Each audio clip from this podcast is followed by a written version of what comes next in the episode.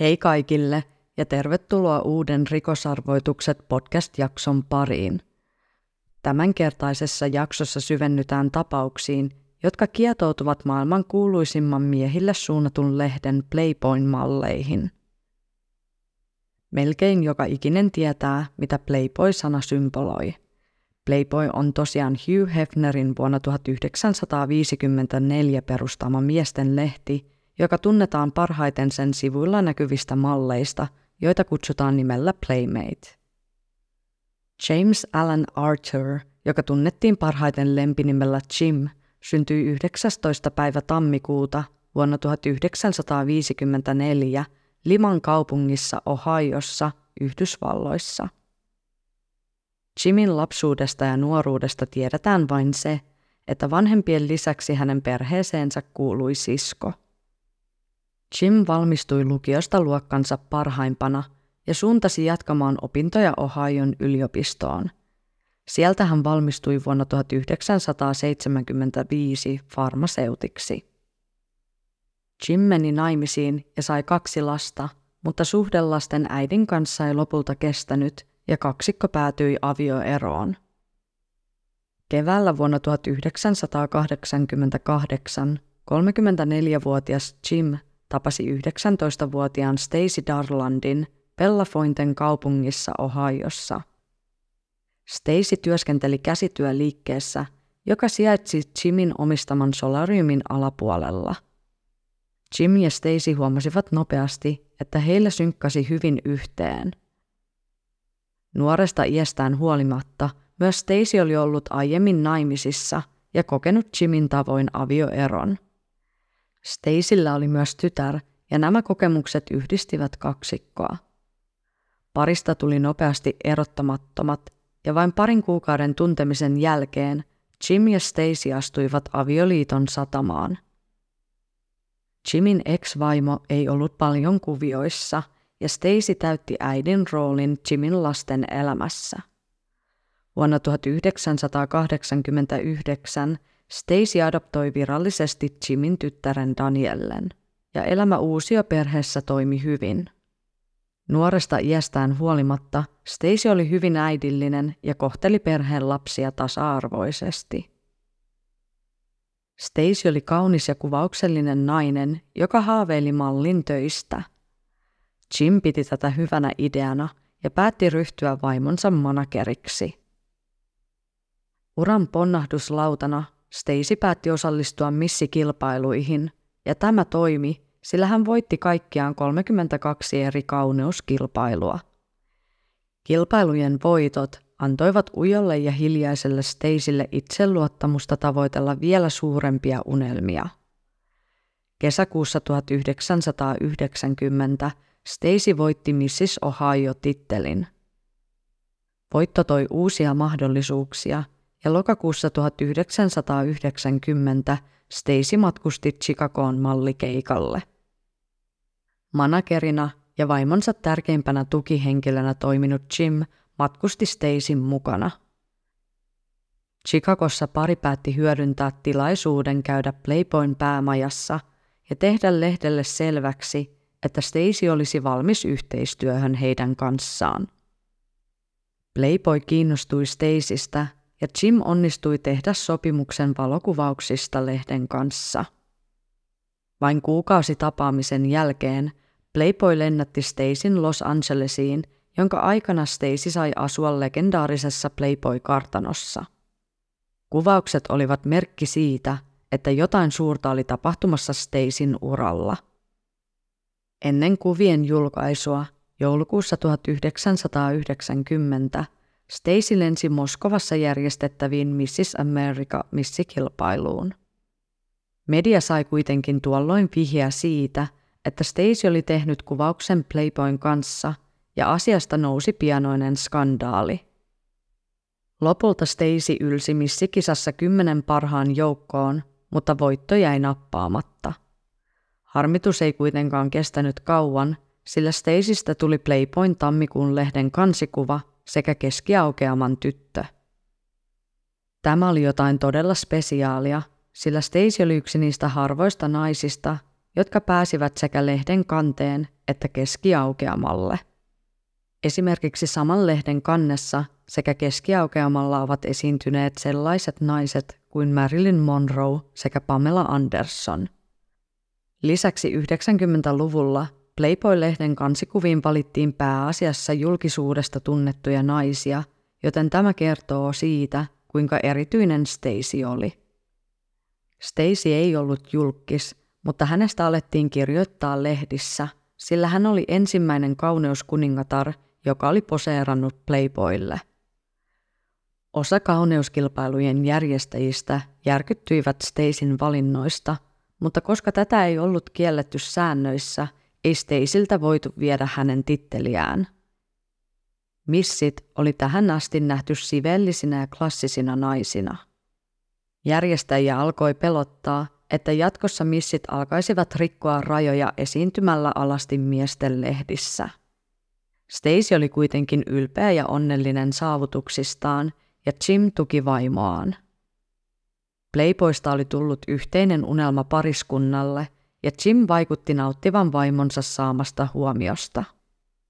Mallinuran lisäksi Stacy päätti kokeilla siipiään country-laulajana Nashvillessä – Playboy tuki Stacyä unelmansa tavoittelussa ja he jopa yrittivät auttaa Stacyä käyttämällä yhteyksiään kaupungissa. Laulajan uran lisäksi Stacy haaveili edelleen vuoden Playmate-tittelistä. Stacy uskoi, että vuoden Playmate-titteli toimisi katapulttina musiikkiuran tavoittelulle.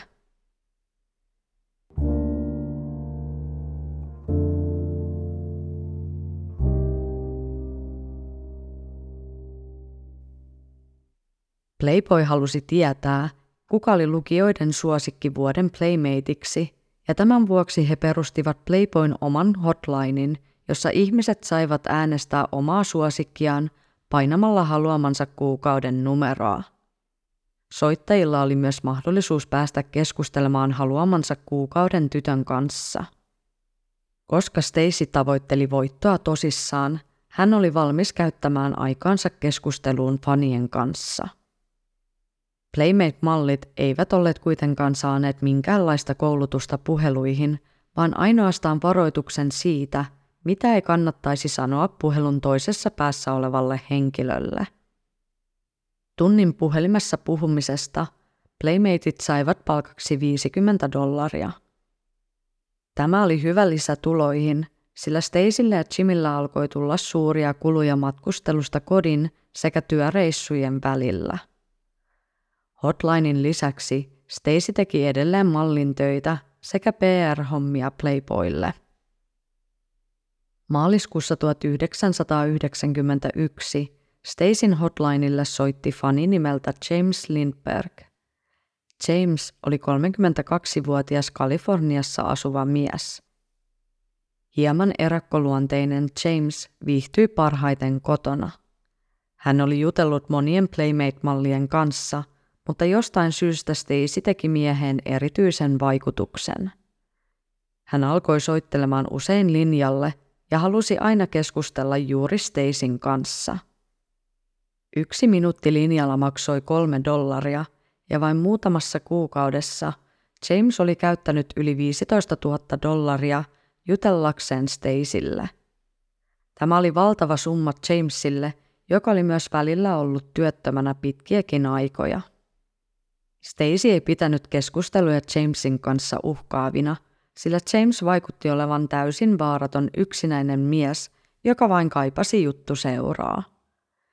James alkoi kuitenkin soittaa yhä useammin, ja puhelujen kestot olivat aina vain pidempiä. Operaattori kuunteli puheluja, ja niiden luonne ei koskaan saanut olla seksuaalinen. Joten jos James olisi ehdotellut Stacylle jotain – niin puhelu oltaisiin katkaistu operaattorin toimesta. Kaksikko puhuikin aina ihan arkisista asioista, ja lopulta myös Stacy avautui elämästään miehelle. James oli siis tietoinen, että Stacy oli perheellinen nainen. Stacy teki kuitenkin virheen, sillä tämä sai Jamesin uskomaan, että he olivat hyviä ystäviä. Ystävyys saattoi osaltaan olla totta, sillä kun James ei jostain syystä ollut soittanut Stacylle, hän päätti selvittää miehen numeron ja soittaa Jamesille varmistaakseen, että hän oli kunnossa. Tämä yhteydenotto sai Jamesin uskomaan, että Stacy saattoi olla jopa kiinnostunut hänestä. Lopulta Stacy päätyi antamaan Jamesille jopa oman henkilökohtaisen numeronsa ja vastaanotti miehen lähettämiä lahjoja. Kun Stacy kertoi Jamesille tulevasta työmatkastaan Playboy-kartanoon, mies koki tämän tilaisuutena nähdä Stacy kasvotusten.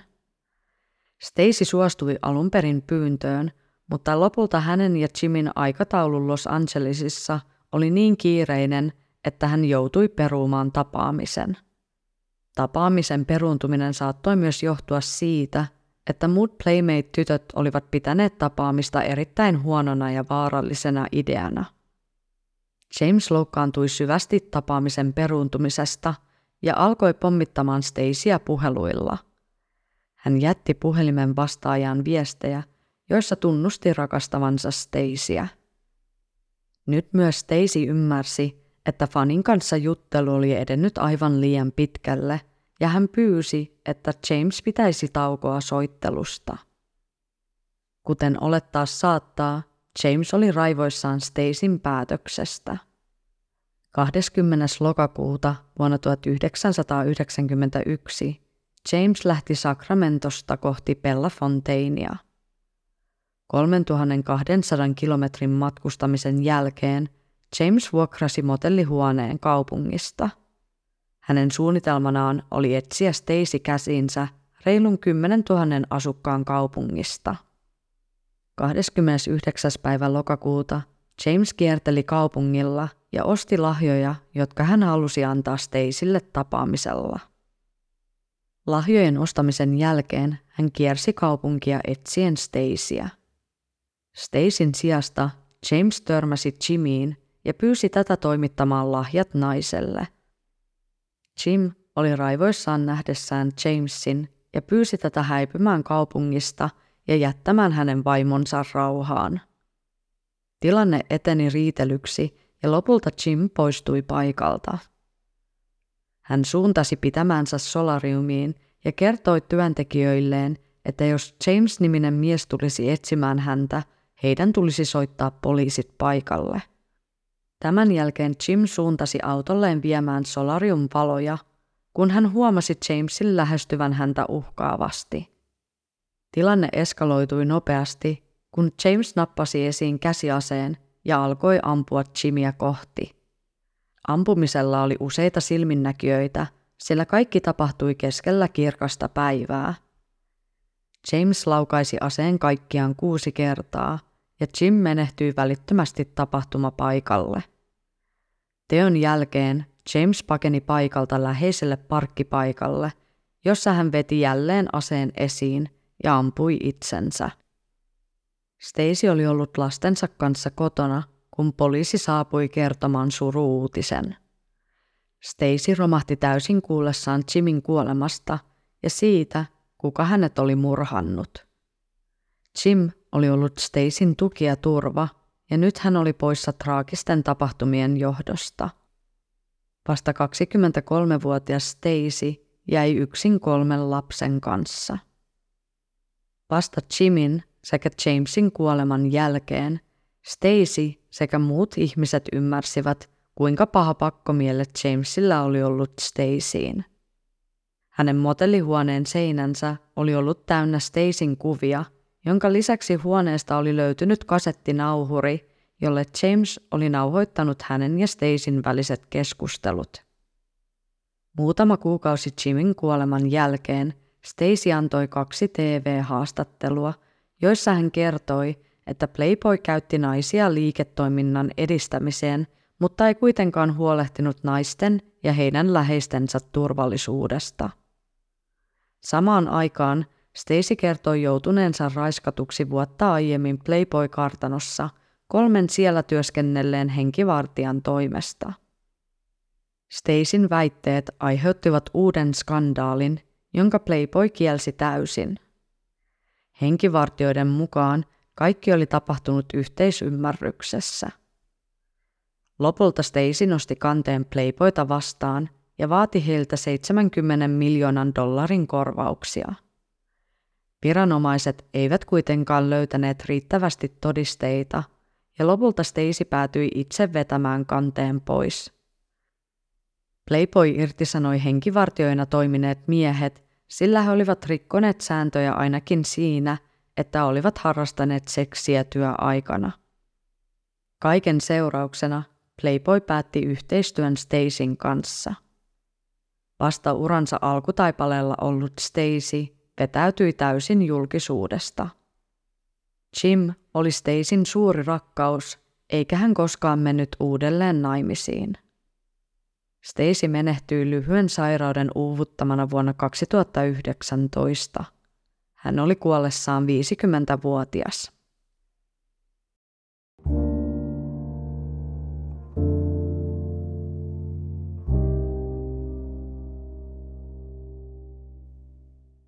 Seuraavaksi siirrytään päivän toiseen tapaukseen.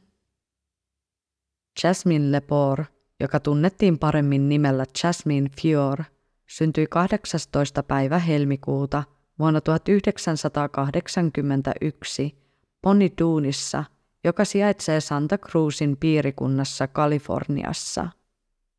Poniduun on noin vajaan 3000 asukkaan paikkakunta, jossa melkein kaikki tuntevat toisensa – Jasmine oli vanhempiensa ainoa lapsi, ja hänen lapsuutensa suurin käännekohta oli, kun hänen isänsä jätti perheen Jasminin ollessa vasta yhdeksänvuotias. Jasmine jäi asumaan äitinsä kanssa, joka teki kaikkensa, että hänen tyttärellään olisi kaikki mahdollisuudet menestyä ja tavoitella unelmiaan. Jasmine oli nuorena poikatyttö, joka rakasti ratsastamista sekä kilpa-autoilua – jo hyvin nuoresta iästä oli selvää, että Jasmine tulisi jättämään pienen Poniduunin kaupungin taakseen. Hänen ystävät olivat varmoja, että fiksu ja kaunis Jasmine pärjäisi missä vaan. Lukiossa suunnitelmat alkoivat selkiytyä, kun Jasmine alkoi haaveilla kuuluisuudesta. Tavoitellakseen unelmiaan hänen tuli suunnata isompaan kaupunkiin. Valmistuttuaan lukiosta Jasmine toteutti suunnitelmansa ja jätti Dung pikkukaupungin palloittaakseen Las Vegasin. Siellä Jasmine aloitti tekemään mallin hommia, jotka lopulta avasivat ovet Playboyhin.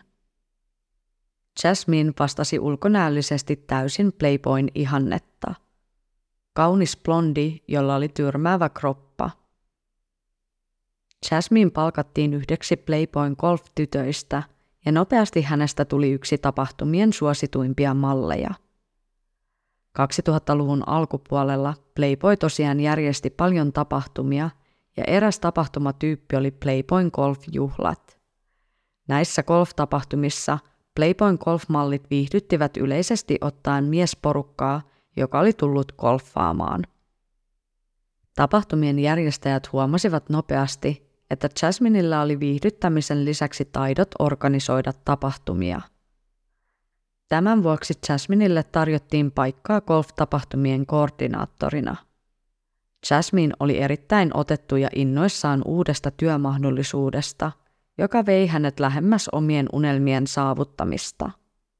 Monen muun naisen tavoin myös Jasmine haaveili Playboy-lehden keskiaukeamalle pääsystä, mutta tiesi, että kilpailu oli kovaa. Jasminin korkea työmoraali huomattiin Playboylla ja hän sai suurta kiitosta järjestämistään tapahtumista. Playboy avasi lisäksi ovet hulppeisiin juhliin, kutsuja yksityispileisiin sekä mahdollisuuden mennä kuumimmille klubeille jonon ohi. Vähän päälle parikymppisenä Jasmine oli mennyt ensimmäisen kerran naimisiin Michael Cardosiin nimisen miehen kanssa – Suhde oli lopulta tullut päätökseen, kun Michael oli saanut vuosia kestävän vankeustuomion. Jasmine piti edelleen yhteyttä Michaeliin, mutta jatkoi kuitenkin samalla elämäänsä deittailemalla ja etsimällä sitä oikeaa. 16. päivä maaliskuuta vuonna 2009 28-vuotias Jasmine tapasi Las Vegasissa sijaitsevassa yökerhossa mielenkiintoiselta vaikuttavan miehen. Mies oli 32-vuotias Ryan Jenkins. Kaksikon välillä kipinöi ja etenkin Ryan teki heti selväksi olevansa ihastunut Jasmineen. Kun Ryan kuuli, että hän ja Jasmine olivat syntyneet lähekkäisinä päivinä, hän koki sen merkkinä sielun kumppaninsa löytymisestä. Ihastus oli molemmin puolista ja pari meni kahden päivän tuntemisen jälkeen naimisiin Little Whitechapelissa Las Vegasissa. Jasminin uusi aviomies Ryan oli kotoisin Kanadasta ja hän tuli varakkaasta perheestä. Ryanin isä oli Kanadassa tunnettu arkkitehti ja myös Ryan teki uraa kiinteistöbisneksessä. Jasminin tavoin myös Ryan haaveili julkisuudesta ja oli tämän vuoksi muuttanut Los Angelesiin. Ryan olikin päässyt mukaan tosi TV-ohjelmaan nimeltä Megan Wants a Millionaire. Tässä ohjelmassa Playboy-mallinakin toiminut Megan Hauserman etsi itselleen sinkkumiehen joukosta sitä oikeaa. Megan tapasi 17 miestä, joiden nettovarallisuuden tuli olla vähintään miljoona dollaria. Ohjelman kuvaukset olivat alkaneet alkuvuodesta 2009, eli vain hieman ennen kuin Ryan oli tavannut Jasminen. Ulospäin Jasmine ja Ryan vaikuttivat unelmaparilta. 15. päivä elokuuta muutti kuitenkin kaiken, kun Ryan teki katoamisilmoituksen Jasminesta ilta yhdeksän aikaan. Viranomaisille Ryan kertoi nähneensä Jasminin viimeisen kerran edellisenä iltana, kun kaksikko oli palannut pokeriturnauksesta San Diegosta. Jasmine oli vienyt Ryanin kotiin, jonka jälkeen hän oli lähtenyt hoitamaan asioita. Jasmine ei ollut kuitenkaan palannut yöksi kotiin. Katoamisilmoitus otettiin vastaan – ja kun poliisi halusi myöhemmin kuulla enemmän katoamisajankohdan olosuhteista ja sitä edeltäneistä päivistä, Ryan ei vastannut enää viranomaisten yhteydenottoihin. Vasta kaksi päivää Jasminin katoamisen jälkeen poliisi sai Ryanin kiinni puhelimitse. Puhelun aikana Ryan kertoi olevansa matkalla Kanadaan viisumiasioiden takia. Poliisi piti tätä erikoisena – sillä Ryanin vaimo oli kadonnut ja vaikutti siltä, että hänelle oli tärkeämpää lähteä hoitamaan viisumiasia kuntoon kuin etsiä vaimoaan. Ryan totesi tähän, että vaikka hän oli tehnyt katoamisilmoituksen, oli myös mahdollista, että Jasmine oli vain päättänyt lähteä omille teilleen. Päivänä, jolloin Ryan oli tehnyt katoamisilmoituksen, Buena Parkissa Kaliforniassa – Tölkkejä etsimässä ollut henkilö oli aamu seitsemän aikaa löytänyt ruumiin erään asuintalon roskiksesta. Ruumis oli ollut matkalaukun sisällä ja paikalle saapunut poliisi totesi, että kyseessä oli pienikokoisen naisen alaston ruumis. Naisen kasvot olivat niin pahasti pahoinpidellyt, ettei sen avulla ollut mahdollista tunnistaa uhria. Ruumis oli kostea ja puhdistettu, joka sai tutkijat uskomaan, että nainen oli pesty ennen matkalaukkuun laittoa. Tutkijat tekivät myös järkyttävän havainnon huomatessaan, että naisen sormet sekä hampaat oli poistettu. He uskoivat tämän olleen murhaajan keino yrittää estää naisen tunnistamista. Oli mahdollista, että kyseessä oli joko sarjamurhaajan tai kartellin uhri, sillä alue, josta ruumis löydettiin, oli erityisen tunnettu katujengeistä. Kuolinsyytutkinnassa ilmeni, että nainen oli kuristettu kuoliaaksi. Piirtäjän avulla kasvoista yritettiin tehdä luonnos, jolla toivottiin, että joku tunnistaisi kuvan naisen. Vaikka murhaaja oli yrittänyt tehdä uhrin tunnistamisen vaikeaksi, hän oli unohtanut tärkeän seikan – Uhrilla oli rintaimplantit ja jokaisessa implantissa on sarjanumero, jonka avulla on mahdollista jäljittää, kenelle implantit kuuluivat. 18. päivä elokuuta vuonna 2009 poliisi sai selville, että ruumis kuului Jasmine Fiorelle. Uutinen Playboy-mallin kuolemasta levisi nopeasti kaikille uutisalustoille. Tutkijoille selvisi, että Jasmineista oli tehty katoamisilmoitus, ja tämän vuoksi katseet kohdistuivat ensimmäisenä Ryaniin – Ryanin käytös oli ollut erittäin erikoista katoamisen jälkeisinä päivinä, ja nyt kun Jasminin ruumis oli tunnistettu, poliisi piti mahdollisena, että Ryan tiesi enemmän kuin oli kertonut. Ruumiinavauksen yhteydessä Jasminin kehosta löydettiin siemennestettä. Poliisi sai selville, että se kuului vasta vankilasta vapautuneelle Michael Cardosille – Michael oli tosiaan Jasminin entinen aviomies. Michael oli vapautunut vankilasta 11. päivä elokuuta, eli neljä päivää ennen Jasminin ruumiin löytymistä. Oli siis selvää, että Jasmine oli tavannut entisen miehensä vain päiviä ennen kuolemaansa, ja tämän vuoksi poliisi päätti kuulustella Michaelia. Michael oli syvästi järkyttynyt Jasminin kuolemasta ja kertoi rakastavansa edelleen entistä vaimoaan. Michael vahvisti, että oli nähnyt Jasminin sinä päivänä, kun oli vapautunut vankilasta, ja kaksikko oli viettänyt aikaa yhdessä sandiakolaisella rannalla. Michael näytti poliiseille kuvia, jossa kaksikko poseerasi onnellisen näköisenä rannalla, ja erässä kuvassa Jasmine jopa suuteli Michaelia. Michaelilla oli kuitenkin erittäin vahva alibi. Hänellä oli ehdonalaisen johdosta jalassaan nilkkamonitori, joka seurasi miehen jokaista liikettä. Tämän avulla poliisi pystyi varmistaa, ettei Michael ollut lähelläkään paikkaa, josta Jasminin ruumis löydettiin. Poliisit päättivät tutkia tarkemmin Jasminin suhdetta Ryaniin. Kaksikko oli tuntenut toisensa Jasminin murhan aikaan vain viiden kuukauden ajan. Parin avioliitto oli ollut myrskyisä alusta asti. Jasminille oli selvinnyt heti liiton alkuvaiheilla, että Ryan piti edelleen yhteyttä Megan Hausermaniin, jonka hän oli tavannut Megan Once a Millionaire-ohjelmassa.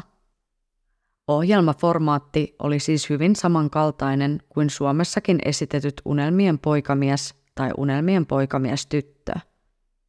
Tosi TV-ohjelman kuvaukset olivat alkaneet siis helmikuussa 2009 ja Ryan oli edennyt ohjelmassa aina kolmen viimeisen miehen joukkoon.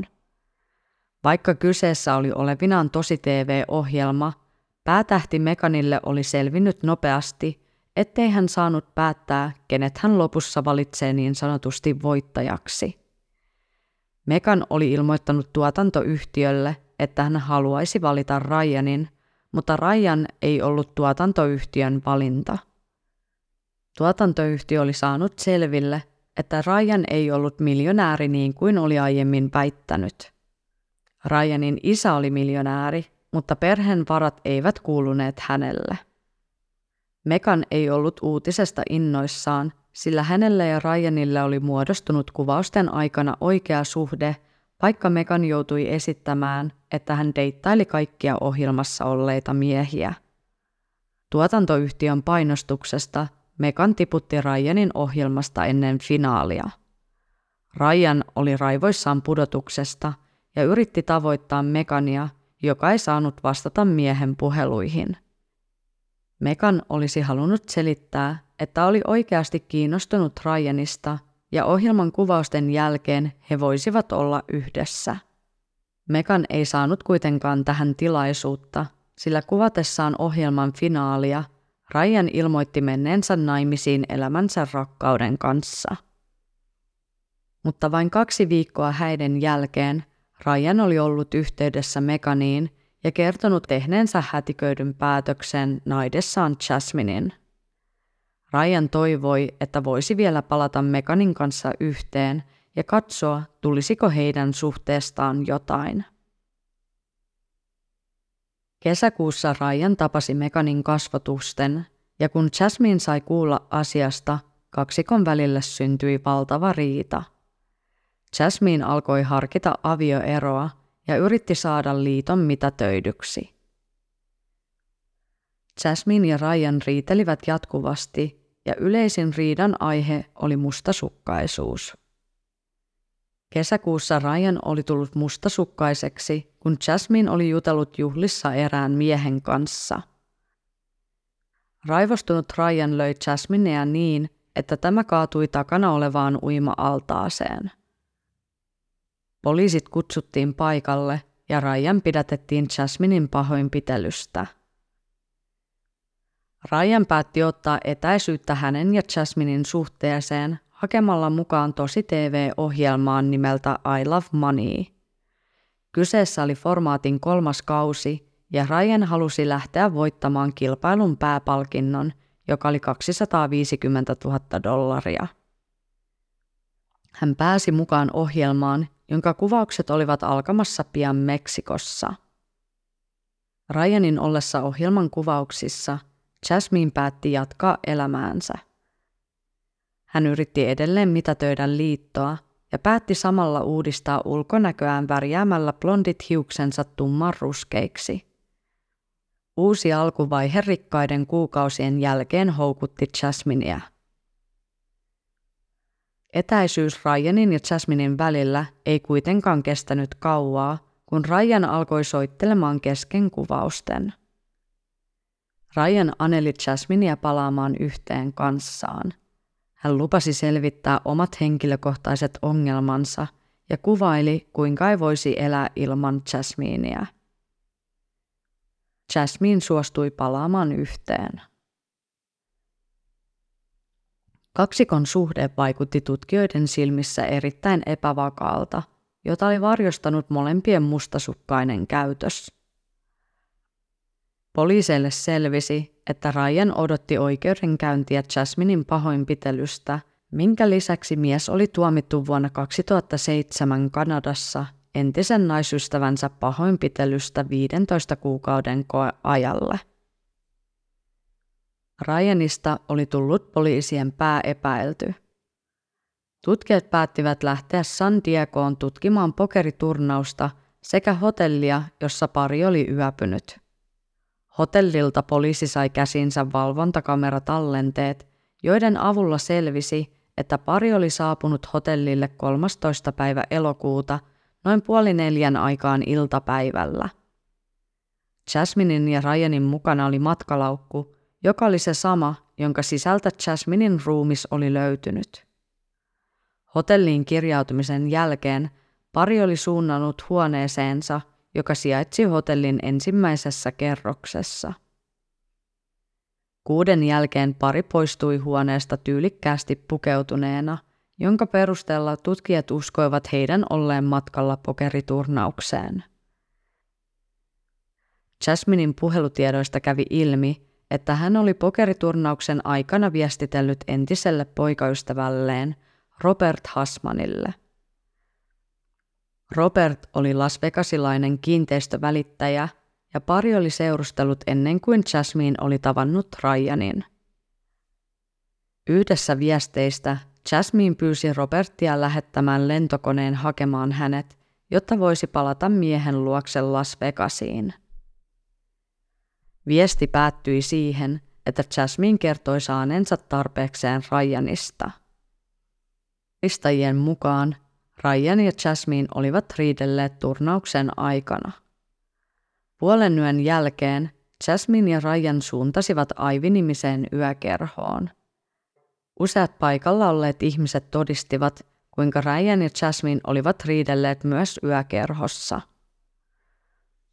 Tutkijat uskoivat, että Ryan oli mahdollisesti nähnyt Jasminen entiselle poikaystävälleen lähettämät viestit. Tätä teoriaa tuki se, että viimeisin viesti Robertille oli sävyltään täysin vastakohta aiemmille. Tässä viestissä Jasmine oli haistatellut Robertille. Yökerhosta poistumisen jälkeen Jasmine ja Ryan palasivat pokeriturnaukseen noutamaan Jasminin auton. Silminnäkijöiden mukaan he poistuivat pokeriturnauksesta noin puoli kolmen aikaan yöllä – Poliisi tutki jälleen hotellin videotallenteita, joista kävi ilmi, että Ryan juoksi noin puoli viiden aikaan aamulla hotellin käytävällä yksin kohti hänen ja Jasminin huonetta. Jasminia ei tallenteilla näkynyt enää ollenkaan. Huone, jossa kaksikko majoittui, oli tosiaan hotellin ensimmäisessä kerroksessa maan tasalla. Huoneeseen kuului pieni terassi, josta oli suora yhteys parkkipaikalle. Poliisit tutkivat huoneen, mutta siivoajat olivat jo käyneet siellä useampaan otteeseen, eivätkä tutkijat löytäneet sieltä mitään. Huoneen ulkopuolella olevalta terassilta tutkijat löysivät kuitenkin verta ja hiuksia. Tutkimukset osoittivat, että hiukset ja veri olivat Jasminen. Tämän perusteella poliisit olivat varmoja, että Jasmine oli ollut hotellihuoneessa sen jälkeen, kun kaksikko oli poistunut pokeriturnauksesta. Tutkijoiden teoria oli, että Ryan oli kiihtyneessä tilassa alkanut hakata Jasminia autossa. Kun pari oli saapunut hotellille, Ryan oli ymmärtänyt, ettei voinut kuljettaa Jasminia aulan läpi herättämättä hotellin henkilökunnan huomiota. Tämän vuoksi Ryan oli itse juossut sisäkautta hotellihuoneeseen, avannut terassin oven ja kuljettanut Jasminin sitä kautta sisälle huoneeseen. Ryan näkyi uudelleen videotallenteissa noin viiden aikaan aamulla, kun hän käveli käytävällä ilman puvun takkiaan, joka hänellä oli ollut aiemmin illalla yllään. Ryan pälyili ympärilleen, jonka jälkeen hän lähestyi käytävällä ollutta korkeaa liinavaatekaappia. Ryan piilotti jonkin esineen kaapin päälle – ja kun poliisit kävivät tuon kaapin luona, he löysivät puhelimen luurin. Tuo luuri oli puuttunut Ryanin ja Jasminin huoneesta. Puhelimen piilottamisen perusteella poliisi uskoi, että Jasmine oli ollut elossa hotellihuoneessa siinä vaiheessa, kun Ryan oli siirtänyt hänet autosta hotellihuoneeseen terassin kautta. Muuten Ryanilla ei olisi ollut syytä piilottaa puhelinta – Lisäksi hotellissa parin naapurihuoneissa samaan aikaan majoittuneet henkilöt olivat kertoneet kuulleensa riitelyä yöllä. Videotallenteissa näkyi, kuinka Ryan kävi hakemassa jäitä käytävällä olevasta jääpalakoneesta.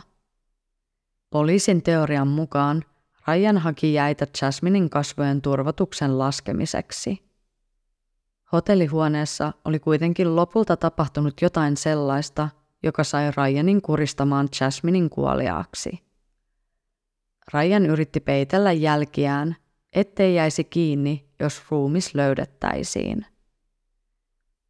Tutkijat uskoivat, että Ryan oli vienyt Jasminin kylpyhuoneeseen, jossa hän oli päättänyt poistaa hänen hampaat sekä sormenpäät tunnistamisen vaikeuttamiseksi. Tämän jälkeen Ryan oli pessyt Jasminin ruumiin ja laittanut hänet matkalaukkuun – Tämän poliisit päättelivät siitä, että yksikään matkalaukuista, joiden kanssa pari oli tullut hotelliin, ei poistunut koskaan hotellihuoneesta hotellin aulan kautta. Rajan näkyi viimeisen kerran tallenteissa aamupuoli seitsemältä, jolloin hän poistui huoneesta kantaen käsissään vain omia tavaroitaan. Ryan oli siis vienyt matkalaukut hotellihuoneen terassin kautta parkkipaikalla sijaitsevaan autoon – Etsintälupien ansiosta poliisi pääsi katsomaan tiekameroiden sekä muita teitä kuvaavien videokameroiden tallenteet. Tallenteiden avulla he pystyivät seuraamaan, minne Ryan oli ajanut Jasminin valkoisen BMW-merkkisen auton. Ajoreitti varmisti, että Ryan oli selkeästi etsinyt paikkaa, jonne hän voisi hävittää ruumiin. 19. päivä elokuuta Jasminin hylätty auto löytyi West Hollywoodin alueella sijaitsevalta parkkipaikalta. Autossa oli selkeitä merkkejä tappelusta, vaikka sitä oli yritetty siivota. Ryan Jenkinsia alettiin nyt etsiä kansainvälisesti Jasmine Fioren murhasta epäiltynä. Megan Want a Millionaire-ohjelmaa oli esitetty televisiossa kolmen jakson verran – kun uutisiin levisi tieto Ryanin ajojahdista. Ohjelman esittäminen lopetettiin saman tien, eikä se koskaan nähnyt enää päivän valoa. Tutkijat uskoivat, että Ryan oli pakomatkalla Kanadaan. Rajavartiosto oli ollut jo hälytystilassa, vaikka Ryanista ei oltu vielä tähän mennessä voitu antaa pidätysmääräystä. Ryan oli nähty viimeisen kerran hänen ja Jasminin asunnolla Los Angelesissa 16. päivä elokuuta.